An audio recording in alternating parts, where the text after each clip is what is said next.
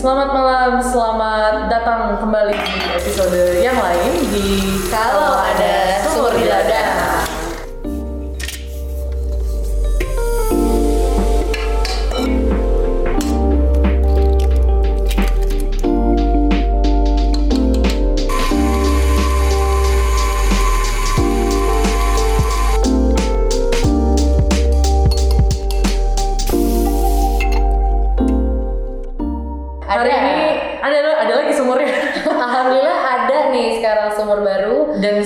Spesial. Iya, Parah.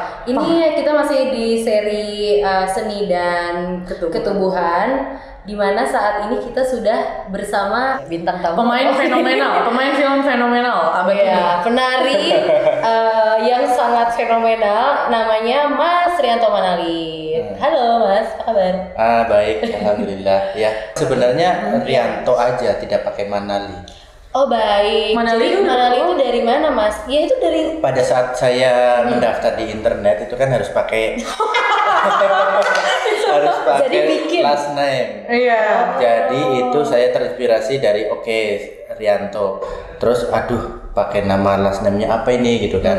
Terus karena saya suka menari jadi saya tulislah Manali. Manali, gitu. Jadi uh, Mas Rianto ini kalau bagi yang teman-teman yang belum pernah kenal, belum pernah dengar namanya, beliau adalah uh, seorang penari um, dan juga founder dari Dewan Na- Dewan Daru Dance Company. Dia uh, founding company ini di Tokyo, belajar tari di ISI Surakarta. Sebelumnya uh, belajar tari tradisi Lengger di Banyumas sejak usia muda. Dan udah dari tahun 2003 ya Mas bolak-balik Tokyo ya, 2006 gitu ya. Iya 2003 itu Tiga. bolak-balik. Mm-mm.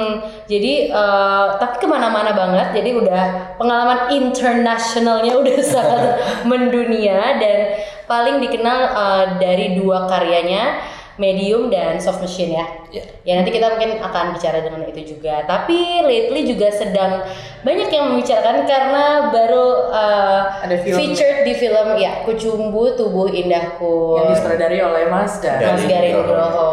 Oke, kita mau nanya apa nih hari ini? Sebenarnya kita ada se- beberapa pertanyaan yang karena ini temanya seni dan ketubuhan ya. Iya. Mungkin em, aku mau mulai pertanyaan tentang kan Mas Rianto nih eh, backgroundnya memang di tari tradisi ya di Lengger gitu. Gimana sih Mas transisi penghayatan tubuh Mas Rianto dari eh, tarian tradisional menuju tari kontemporer itu gimana refleksinya menemukan apa perbedaannya bagaimana eh, menemukan inspirasi dari em, tari tradisi menuju ke tari kontemporer. Ya, sebenarnya eh, saya mulai belajar tari tradisi sejak waktu saya SMA, SMK Sendang Mas Banyumas di Banyumas. Cuman memang eh, sebelum saya masuk ke SM, SMK Sendang Mas Banyumas, saya itu dari kecil itu sudah senang sekali menari. Eh, dan itu merupakan eh, fenomena yang nyata bahwa saya laki-laki suka menari di kampung saya. Dan itu jarang sekali. Biasanya mereka laki-laki sukanya main pedang-pedangan dan lain sebagainya gitu ya. Tapi saya memang eh, dari kecil itu suka mendengarkan musik terus suka eh, bergerak tubuh saya menari. Nah jadi dari situlah tumbuh eh, tubuh tradisi saya. Jadi bukan masalah saya harus belajar tradisi tentang kesenian-kesenian tradisi, tetapi muncul dari kecintaan tubuh saya mencintai tubuh saya sendiri sebagai tradisi saya sendiri. Gitu. Nah dari situ adalah modal awal untuk untuk saya belajar menggerakkan tubuh saya atau mengolah tubuh saya, baik itu dalam bentuk tarian atau dalam bentuk eh, kreativitas yang lain seperti itu. Terus disalurkanlah ke dalam bentuk education atau eh, pendidikan. Saya belajar menari. Itu pada saat saya usia 15 tahun. Nah, terus dari situ saya melanjutkan kuliah di STSI Surakarta di Solo. Di situ ada eh, mata kuliah koreografi. Kemudian eh, s- pada saat semester 3 saya beralih eh, jalur dari kepenarian menuju ke eh, berganti menjadi eh, koreografer. Hmm, oke. Nah, pemikiran-pemikiran dari situ untuk ketubuhan saya itu mulai berkembang. Kemudian bahwa proses dari tubuh tradisi saya menjadi tubuh kontemporer itu tidak ada batasan. jadi selalu berkembang dan saya tidak pernah ketika saya menari membuat kreasi atau berkreasi uh, dalam bentuk kontemporer itu hmm. saya tidak me menerapkan bahwa tubuh saya itu laki-laki atau perempuan hmm. karena itu akan membatasi pikiran atau perasaan uh, kreativitas saya dan uh, walaupun dalam kesenian tradisional itu ada karakter hmm. Ya. laki-laki dan perempuan yeah. atau tarian laki-laki dan tarian perempuan. Hmm. Tapi ketika untuk penghayatan saya pribadi untuk tari kontemporer itu hmm. saya memang membebaskan tubuh saya untuk uh, sebebas mungkin melepaskan image-image atau kode-kode itu di dalam oh. bentuk hmm. kontemporer saya. Kalau tadi ngebahas tentang ungender ya, maksudnya hmm. tapi bisa dibilang gender netral berarti. Iya, maksudnya netral kan? Apa yeah. lebih ke arah sana kan? Atau memangnya uh, jenis gender lain, third gender gitu mas? Uh, kayaknya kalau menurut saya sih lebih peleburan ya, hmm. peleburan lebih lebih artinya bahwa ada sisi maskulin dan sisi feminim memang tidak bisa dipungkiri dalam tubuh itu pasti ada hmm. dan itu bagi saya kalau saya ketika saya bergerak menari itu memang akhirnya natural artinya uh, lebih ke netral ya seperti netral seperti itu jadi mm. warnanya itu juga warna yang bisa digambar apa saja iya iya uh-huh. tapi ketika misalkan yang ungender tadi yang netral tadi mungkin kalau misalkan sendiri gitu ya independen itu jadi mudah mengatakan semuanya lebur gitu. Yeah. Tapi bagaimana ketika Mas misalkan let's say nari berdua atau kemudian masak kebayang ada tubuh-tubuh lain yang ikut serta atau atau terlibat dalam proses uh, koreografi atau hmm. semacamnya. Nah itu gimana prasekolahnya? Karena kan pemahaman Mas ketemu sama pemahaman yang lain. Yeah. Nah itu gimana tuh Mas? Uh, saya mencoba untuk uh, apa teori-teori dan metode-metode yang saya kembangkan mm-hmm. itu uh, mencoba untuk dituangkan lewat bentuk-bentuk gerak ataupun dengan tubuh yang lain dengan tubuh yang lain yang mereka sudah memiliki uh, pemikiran bahwa wah tubuhku ini maskulin sekali gitu. Saya jadi harus ketemukan dengan uh, tubuh yang maskulin bagaimana perpaduan. Jadi berbagai macam kemungkinan-kemungkinan di dalam tubuh itu mencoba untuk didialogkan hmm. jadi coba saya berdialog antar tubuh gitu.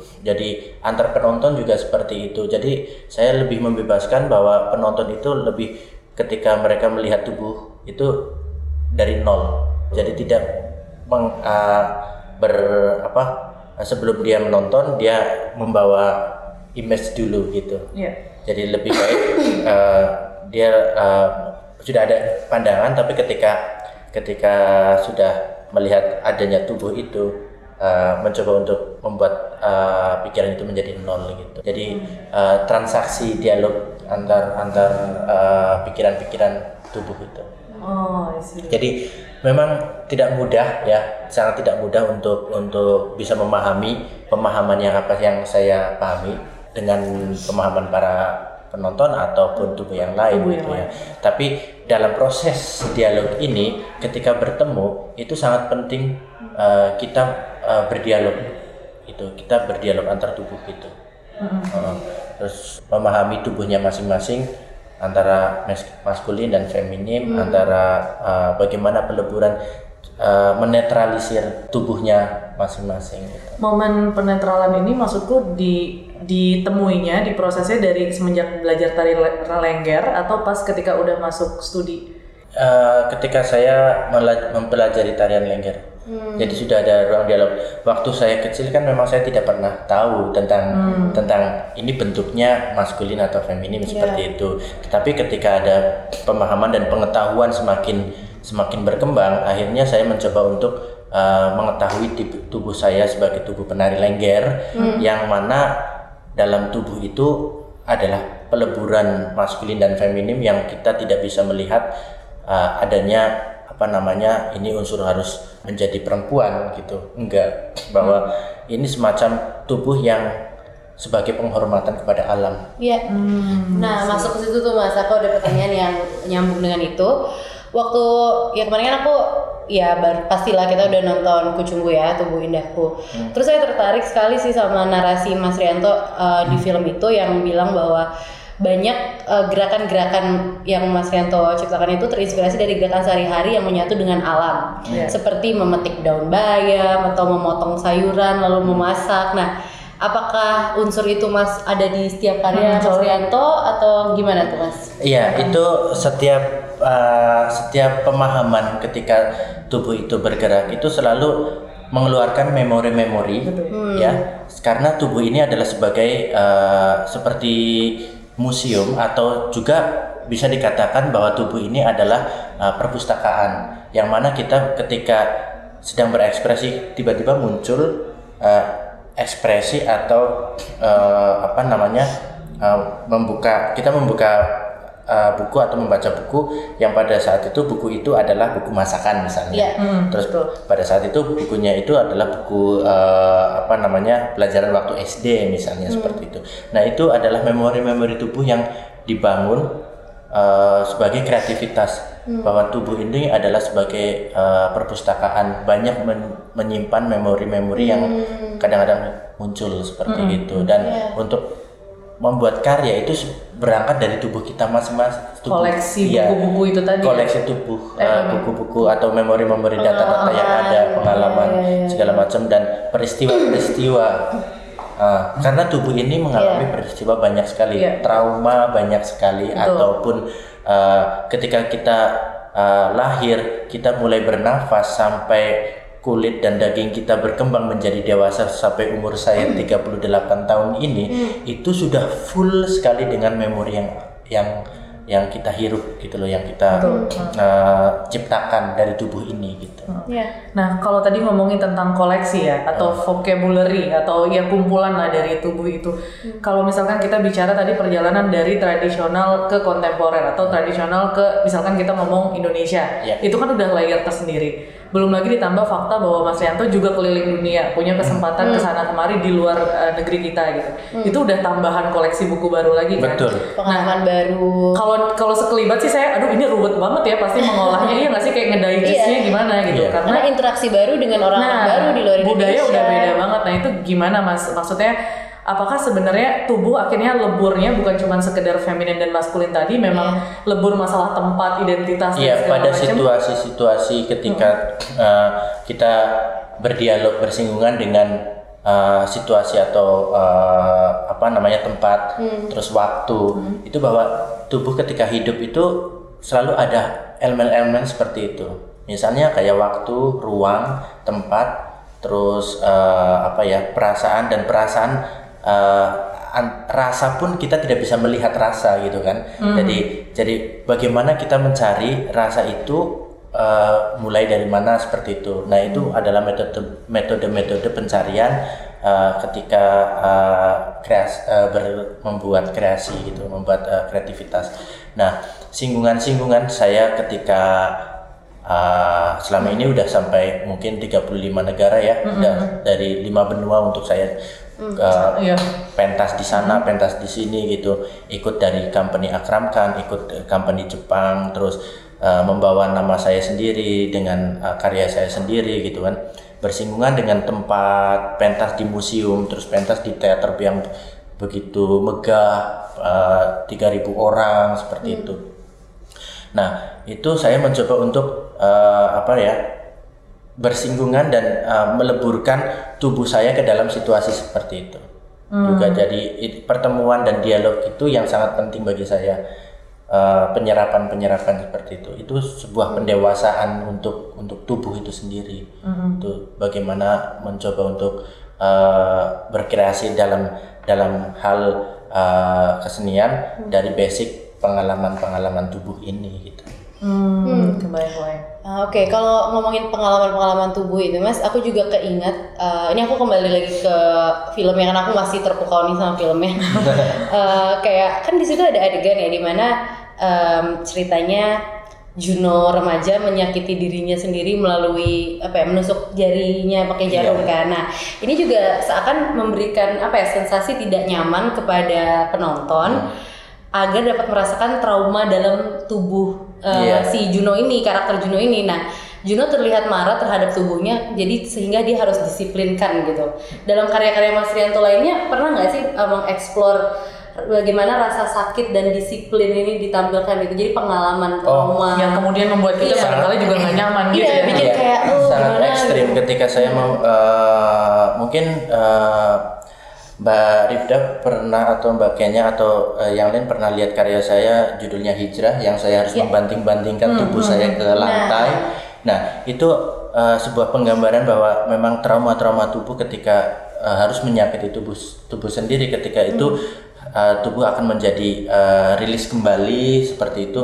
Itu eh, ada pengalaman-pengalaman seperti ini pada saat pentas gitu. Memang tujuannya untuk eh, apa ya sebagai mem- memori tadi perpustakaan tadi bahwa Betul, Eh, iya, iya karena eh, karena misalnya coba eh, ketika dalam panggung saya tiba-tiba berjalan dari tengah terus langsung jatuh Hmm, ke depan full ya tubuh saya brek gitu dengan keras Iya. terus berdiri lagi terus jatuh lagi Iya. terus eh, harus harus loncat dan menjatuhkan tubuh saya sendiri di atas panggung itu Iya. seperti itu. Perasaan seperti itu yang sangat bisa connect. Hmm, aduh sakit gitu misalnya. Orang udah aduh sakit. Dia Iya, akan merasa dirinya sendiri terus akan membayangkan Iya. kesakitan itu. Nah akan mememorikan a- a- mencoba saya membangun memori-memori dalam tubuh uh, saya sendiri dan juga si penik Si penonton ini. penonton ini uh, ketika pasti ada ada trauma-trauma dalam tubuh atau pengalaman-pengalaman yang sakit seperti itu tapi sakitnya itu bermacam-macam memang peristiwanya bermacam-macam Iya. gitu. Nah, kalau nggak salah juga di film itu kan ada ungkapan dia bilang bahwa tubuh adalah medan perang. Nah, itu mungkin bisa dijelasin lebih lanjut nggak sama Mas Rianto? Medan perangnya tuh lebih Iya. ke mana? Spiritual kah, intelektualitas kah, atau emosional? Atau sebenarnya itu kayak kompleks banget? Iya, Ah, ya. saling- Sebenarnya tubuh ini adalah sebuah jagat ya, sebuah uh, dunia atau sebuah negara sendiri gitu loh. Iya. Ini adalah tubuh adalah rumah rumah saya gitu. Tubuh adalah uh, apa namanya negara saya gitu. Sebagai sebagai negara juga karena map atau peta-peta yang ada dalam tubuh ini mem- menyimpan banyak sekali uh, karakter atau mem- memori juga. Kemudian uh, dalam tubuh ini kadang-kadang muncul beberapa karakter-karakter. Kayak di Padang Kurusetro itu ada antara Pandawa dan Kurawa antara baik dan tidak baik. Iya. antara uh, ya semacam semacam pengkarakteran dalam tubuh itu pasti muncul. Bahkan ada manusia atau orang yang memiliki uh, teman saya sendiri dia punya delapan karakter yang sangat berbahaya dalam tubuhnya gitu Wow, Ini gimana tuh kepribadian ganda gitu maksudnya. kayak semacam Oh. kepribadian ganda atau kalau misalnya banyak kan jadi majemuk. Jadi ini dia kadang-kadang berubah-berubah terus terakhir kemarin dia akan eh, apa namanya ya bunuh diri gitu. Terus eh, sam- karena dia memiliki kepribadian ganda ada delapan seperti itu. Nah Iya. eh, karakter-karakter seperti ini kadang-kadang muncul dalam tubuh Mhm. dan kalau misalnya kita bisa konsentrasi atau uh, kita bisa menyadari bahwa kita mencintai tubuh kita sendiri, itu akan kembali lagi bahwa tubuh ini kita harus menyadari bahwa tubuh ini adalah tubuh saya. Iya. Saya itu aku. Aku itu adalah jiwa ini dan tubuh ini dan rumah ini. Kita harus mencintai itu. gitu. Nah, uh, jadi ada perdamaian harus ada perdamaian dalam tubuh ini. Jadi pedang uh, pa- uh, padang kurusetro itu adalah uh, tempatnya untuk berperang. Nah di sinilah tempat tubuh Itu uh, terjadi terjadi. perang dan perdamaian sekaligus ya. Ya betul bahwa dimulai dari tubuh kita masing-masing, tubuh saya sendiri gitu. Ah. Eh, kalau yang ngomongin tadi apa ya medan perang gitu maksudku eh, aku tertarik sih di film itu kan ada beberapa unsur ketika memori tubuh si karakter Arjuno ini dikaitkan juga dengan pengalaman dia em, apa ya tubuh dengan kaitannya dengan negara gitu. Kan kan ada isu trauma 65 yang dibahas juga tuh di eh, film. Pernah nggak sih mas trauma-trauma mengenai tubuh dan eh, ins- negara sebagai institusi yang mengontrol tubuh itu jadi inspirasi juga Iya. sebagai- ga- ga- dalam garapan Mas Rianto gitu. Seperti kayak proses uh, peristiwa kalau Pros- eh, peristiwa politik, Politik eh, itu. 65 Ya, sama. atau peristiwa kekerasan di mana pun yang dilakukan oleh institusi eh, seperti negara gitu. Yes, uh, sebagai dampaknya adalah terhadap tubuhnya itu Iya, sendiri. iya. Jadi akhirnya kan uh, terasing. Yes. Di samping terasing juga uh, kita posisi ketubuhannya kita itu kayak seperti tidak ada kebebasan Ini di Dan karya yang mana nih, harus, harus dibatasin seperti itu.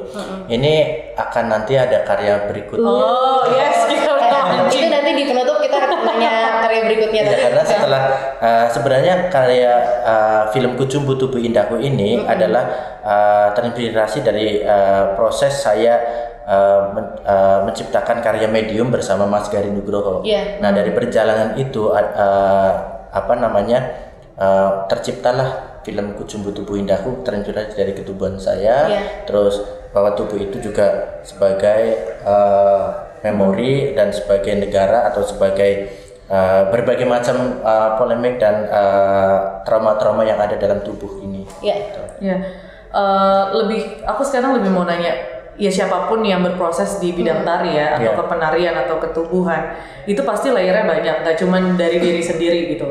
Nah, konflik misalkan di luar itu budaya, sosial masyarakat, terus kemudian politis. Aku mau tahu apa yang menghambat Mas Rianto, tapi sekaligus si hambatan itu jadi mendorong gitu. Maksudnya kayak tadi kan paradoksnya gitu ya, Ya. berantem tapi mendamaikan. Ini gimana nih menghambat tapi ya mendorong juga gitu. Ya, eh, bagi saya ketika saya mendapat eh, hantaman-hantaman atau hambatan-hambatan seperti itu, eh, itu sebagai sebagai motivasi untuk lebih berkarya saya, malah justru saya harus mencari eh, bagaimana mem- eh, apa menciptakan metode ini supaya misalnya antar gender nih ya, masalah gender. Ini bahwa eh, bagaimana saya harus bisa menjelaskan karya karya saya yang berhubungan dengan gender ini. Terus eh, misalnya seperti soft mesin ya. misalnya seperti soft mesin. Perjalanan saya menari dengan eh, feminim dengan menggunakan topeng skartaji ya gaya Jawa. Kemudian eh, setelah saya menari, saya lepas topengnya, terus saya ngomong tentang eh, karakter Skartaji kepada audiens. Di sini ada dialog. Kemudian setelah saya menari, eh, lepas topeng, terus topeng saya taruh di meja, kemudian saya menari lengger, masih dalam bentuk eh, kostum eh, feminim perempuan ya, eh, wanita. Kemudian saya menari gaya lengger eh, dan saya setelah menari gaya lengger saya menceritakan apa itu lengger eh, kepada para penonton. Terus pelan-pelan saya sambil melepaskan eh, kostum saya satu satu, satu persatu. Kemudian saya menarilah tari klono topeng dengan menggunakan celana dan masih pakai kemben dan sanggul ya gitu. tapi gagahan dengan gerakan yang maskulin dengan gerakan ya. yang maskulin seperti itu. Nah, terus habis itu muncullah dokumentari uh, di dalam screen. Kemudian saya berganti baju menjadi uh, berpakaian biasa normal gitu. Terus di situlah kemodernan uh, kontemporer saya nari kontemporer. Terus habis itu ada setelah saya nari kontemporer saya menjelaskan basic dari uh, tari uh, ketubuhan saya adalah tubuh tradisi uh, berkembang menjadi tubuh kontemporer seperti itu. Setelah itu saya uh, setelah selesai uh, berganti baju semuanya tanpa menggunakan apa-apa. Uh, jadi benar-benar tidak menggunakan apa-apa, sehelai benang pun tidak di atas panggung. Dan saya menjelaskan sambil saya setelah menari bahwa uh, tidak ada gender dalam tubuh saya ketika itu ketika saya menari bahwa ini sangat berat sekali untuk untuk mempresentasikan memang ya karena memang kita hidup di di sini gitu Iya, ya. betul. Nah, tapi saya harus saya harus- menjelaskan bahwa ketika kita lahir Iya. kita tidak menggunakan pakaian apa pun dan kita tidak tidak tahu ketika kita bayi juga kita tidak tahu eh, kita akan menjadi penari atau kita akan menjadi eh, dokter atau kita akan menjadi apa Iya. itu benar-benar polos jadi dimulai dari kepolosan dan zero tanpa menggunakan apa pun tapi dalam keadaan posisi bahwa saya sudah menjadi tubuh yang dewasa seperti ini dan saya hanya ingin menyampaikan bahwa tubuh ini, kepolosan tubuh ini bukan berarti dalam bentuk seksualitas ya Yes. Aha, tetapi bahwa kepolosan tubuh ini yang Ya. benar-benar polos gitu kemudian saya uh, kembali lagi ingin menyampaikan bahwa sebelum saya jadi itu ada unsur uh, produktif antara maskulin dan feminim Ya. yang dalam satu uh, ruang ya kemudian akan menjadi dia akan menjadi maskulin atau feminim Iya. ketika kita keluar itu kita tidak tahu Ya. Uh, kita tidak Yes. tahu terus akhirnya kita misalnya oh uh, ternyata sudah di kita sudah mengintip dulu kadang-kadang kita sudah mengintip dalam perut oh ini jadi maskulin oh ini jadi ini iya, iya. tapi kan itu adalah proses alam ya proses natural alam yang benar-benar uh, apa namanya kita tidak bisa tahu bahwa ini dia pikirannya uh, sudah punya pikiran atau belum. Uh-uh. Nah, kepolosan di situlah yang yang membuat saya dalam kreativitas saya ini Iya. ungender ini dan walaupun ditentang banyak Pasti. uh, karena memang saya tubuhnya maskulin atau laki-laki dan harus menjadi laki-laki seperti ini. Iya, tapi ya walaupun saya juga sekarang sudah menikah ya, tapi saya sebagai penari lengger lanang itu adalah fakta yang yang yang luar yang ada gitu loh bahwa uh, dulunya juga saya mencoba untuk memberikan penjelasan bahwa uh, tubuh ini kesenian ini itu sudah ada uh, Iya. dari ribuan tahun yang lalu dari zaman Majapahit juga sudah ada Iya, itu sudah ada seperti ini jadi ini memang uh, bukan hal yang baru Iya, untuk- dan untuk bukan hanya kita. di Banyumas ya, Mas, ya, bukan tadi hanya di. Banyumas jadi Iya. saya ingin mencoba pelan-pelan uh, apa dari hantaman-hantaman ini saya ingin mencoba untuk menjelaskan uh, karena ini juga untuk belajar ya pengetahuan untuk belajar uh, para kaula muda atau orang yang uh, ingin mencari tahu tentang tentang apa namanya ketubuhan atau Iya. uh, proses kekaryaan saya seperti ini. Iya, iya. Karena dari dari pertama kali aku ketemu Mas Rianto kayaknya di Bandung apa di mana ya Mas? Aku lupa. Uh, Jakarta. Saya juga lupa. Iya lupa.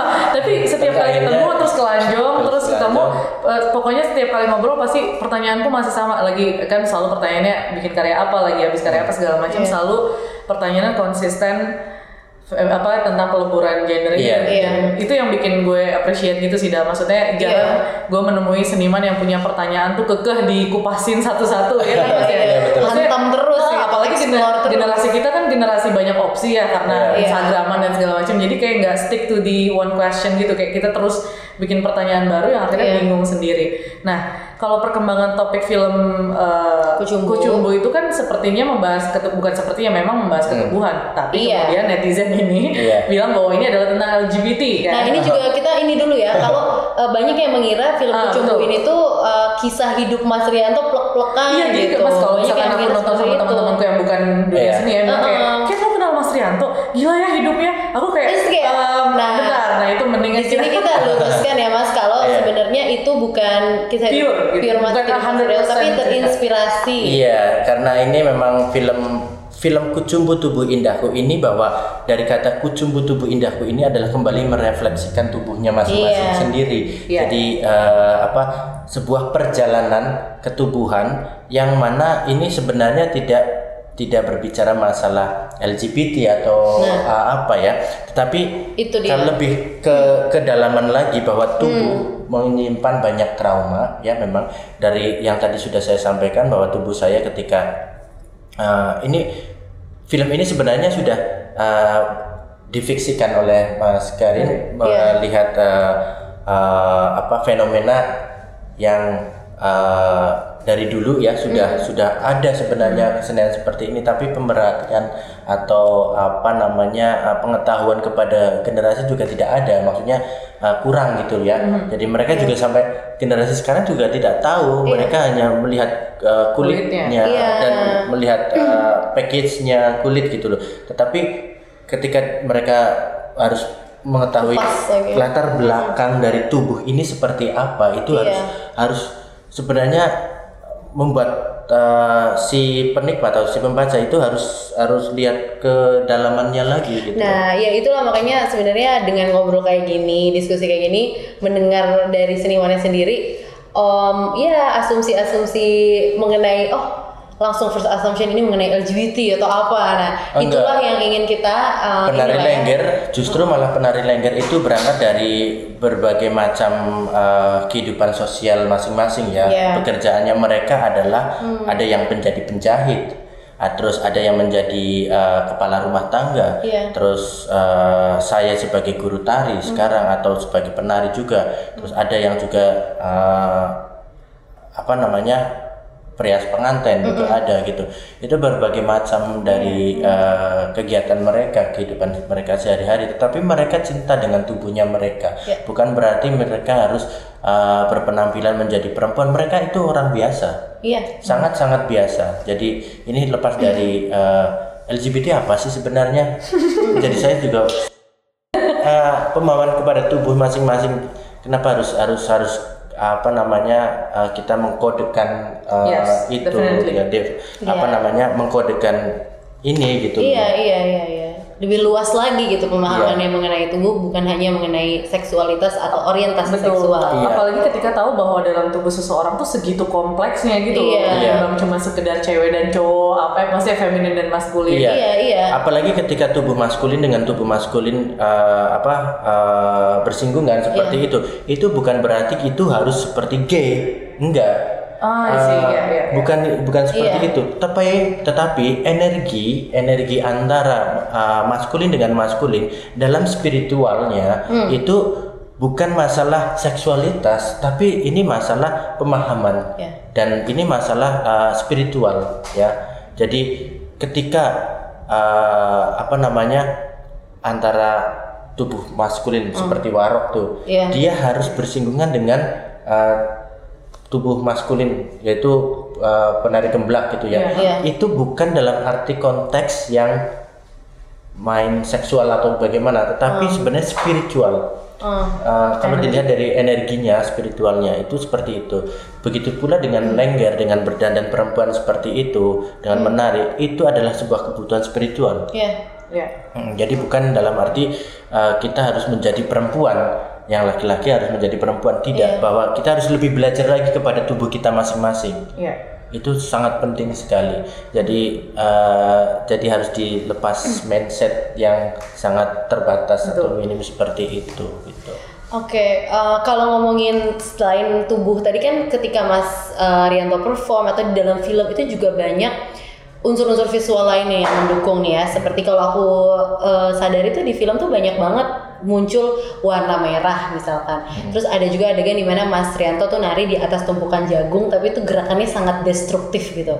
Nah, itu eh, kira-kira seberapa besar sih visi atau an- eh, Andil andil Mas Rianto dalam menentukan Visual dan artistik. Uh-uh, atau dalam karya, simbolisme. mungkin dari karya-karya medium atau soft machine di Iya. luar ketubuhan ya. Maksudnya Iya. elemen dari itu seberapa besar andilnya? Terus kayak Atau- apakah memang itu pilihan Mas Rianto untuk membicarakan mengenai jagung melambangkan maskulinitas, kemudian apakah itu usaha Mas Rianto untuk merekonstruksi pengertian maskulinitas kemudian menari di atas jagung atau gimana? Iya, sebenarnya ketika saya menari di atas jagung itu pa- pada saat itu spontanitas dan narasinya juga spontanitas yang ada dalam uh, perasaan dan pikiran saya pada saat itu. Terus uh, dengan dengan uh, di apa diinstrukturi oleh Mas Garin gitu kan. Nah, ketika saya melihat tumpukan jagung itu langsung dengan memori tubuh saya itu keluar bahwa itu jagung kan banyak sekali tuh dan keras Iya. ya. Jagungnya udah kering, udah tua itu sangat sakit sekali. Nah, di situlah saya uh, muncul uh, ketika itu dengan dialog berbagai macam karakter bahwa tubuh ini adalah padang kurusetro yang berbagai macam karakter terus kekerasan yang ada dalam tubuh ini gitu. Iya. Terus uh, sebelum saya ber- uh, meloncat ke dalam uh, apa jagung Tumpukan itu, jagung itu. uh, tumpukan jagung itu, saya sebenarnya berbicara masalah uh, tubuh ini adalah senja, Oh, awakku ini adalah Iya senja, benar-benar gitu betul. kan. betul. Iya, Antara. Antara di antara misalnya uh, si uh, Sore ke si, malam, uh, eh. sore ke malam, terus pagi ke uh, Subuh, eh, eh, uh, malam ke Pagi. siang gitu kan, di antara gitu kan. Iya. Nah bahwa bahwa di antara tubuh tubuh kita itu layaknya seperti senja. Jadi tidak cuma siang saja, Iya. tidak cuma malam saja. Oh my Bahwa God. senja. Aku pengen nangis deh kita merinding merinding ya. Nah kalau kita melihat uh, coba mempelajari lagi senja itu apa sih gitu kan? Senja diterapkan dalam tubuh kita itu seperti apa konsepnya seperti itu. Nah dari situ filosofi dan pelajaran-pelajaran kita harus petik dari pendahulu-pendahulu kita juga, dari nenek moyang kita juga kita. Saya juga belajar dari mereka Iya. mereka gitu. Ini sih memberi pengertian ya kalau untuk menerapkan ini ke kehidupan sehari-hari kita bahwa di diri ini tuh tidak ada satu yang saklek satu hal gitu. Kita adalah percampuran antara atau Iya. transisi. Kita selalu berada di dalam status transisi antara dari A menuju B gitu loh. Jadi kayak ya itu universal experience sih menurutku. Iya Ya. betul. Nah mungkin eh, sebelum kita menutup obrolan yang luar biasa inspiratif Iya, ini ini sangat inspiratif eh, sekali mas. Tadi kan sempat mention itu karyaku yang Nah, sebelumnya. coba ini untuk sneak peek aja, kira-kira lagi mengembangkan karya apa dan semangatnya apa? Iya masih dalam konteks eh, eh, ketuban ya eh, perjalanan dan eh, proses migrasi eh, tubuh gender ini. Eh, judul yang sedang saya lagi cari itu karya baru saya nanti hijrah. Judulnya Hijrah. Ya. Itu uh, akan ditampilkan di mana tuh mas? Apa apa masih rahasia?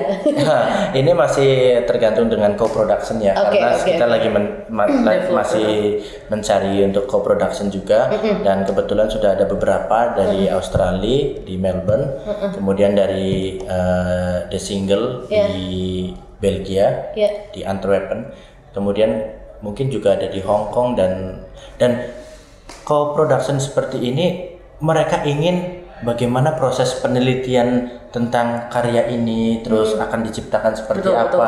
ini adalah sebuah penemuan-penemuan pemikiran-pemikiran baru yang perlu perlu didukung sebenarnya seperti itu. Iya. kita perlu seperti ini gitu. Iya, mau- iya makanya makanya set- ya balik lagi ya bahwa setiap kita tuh punya peran. Iya. Penari nggak bisa berdiri sendiri tanpa tanpa adanya akademisi, tanpa adanya you know like Infrastruktur, infrastruktur gitu. iya. Nah, Pendanaan. makanya balik lagi ke pernyataan kita kan siapa pun yang dengerin kita sekarang mau itu bisnismen, mau kerja apa, IT dan segala macam, itu tuh bakal saling support satu sama lain. Iya, betul. Terbukti dari Iya. karya yang akan melanglang buana ini Iya. lagi gitu. Dan ini juga pengembangan dari karya Mas Rianto yang sebelumnya ya, Medium. Iya, Publishing. jadi ini uh, karya setelah karya medium ini saya harus men- uh, memulai kembali dengan sebuah uh, yang lebih besar lagi yaitu karya hijrah ini. Oh, excited. Kita doakan sukses. Amin. Enggak, kita doakan aku mendoakan diri Kita supaya bisa nonton.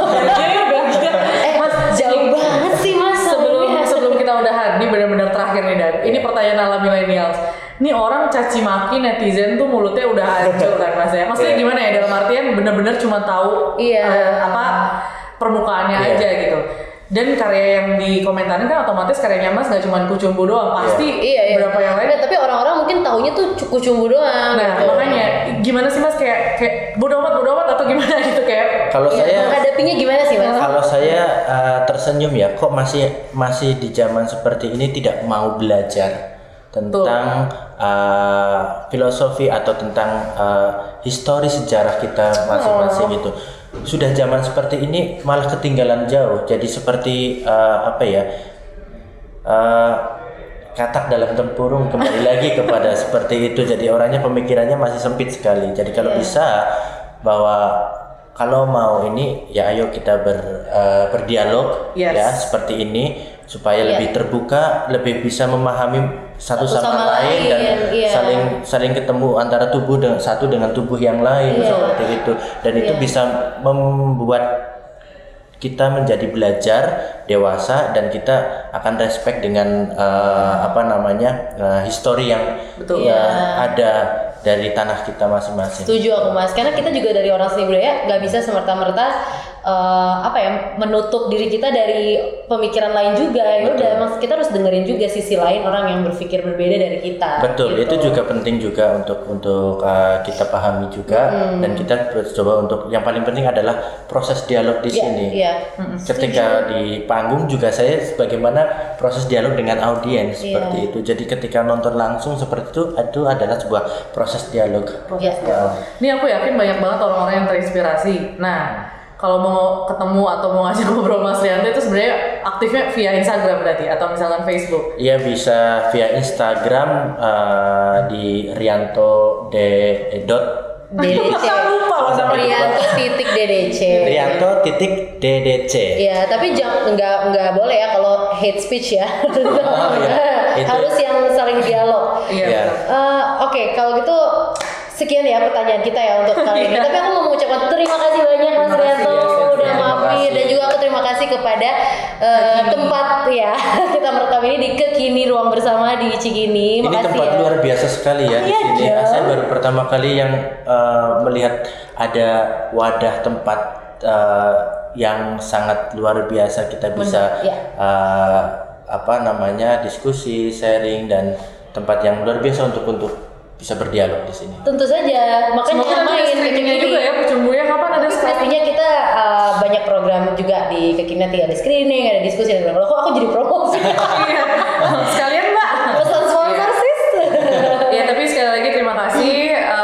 Semoga di selanjut selanjutnya kita bakal terinspirasi terus dan benar kata Mas Rianto di zaman sekarang lucu kalau ada orang nggak mau belajar gitu karena Iya. harus memang terus belajar. belajar, Inilah belajar. usaha kita untuk saling sama-sama belajar melalui podcast ini ya. Ya, oke Oke. terima kasih. Kita ketemu lagi di episode-episode kalau ada sumur di ladang.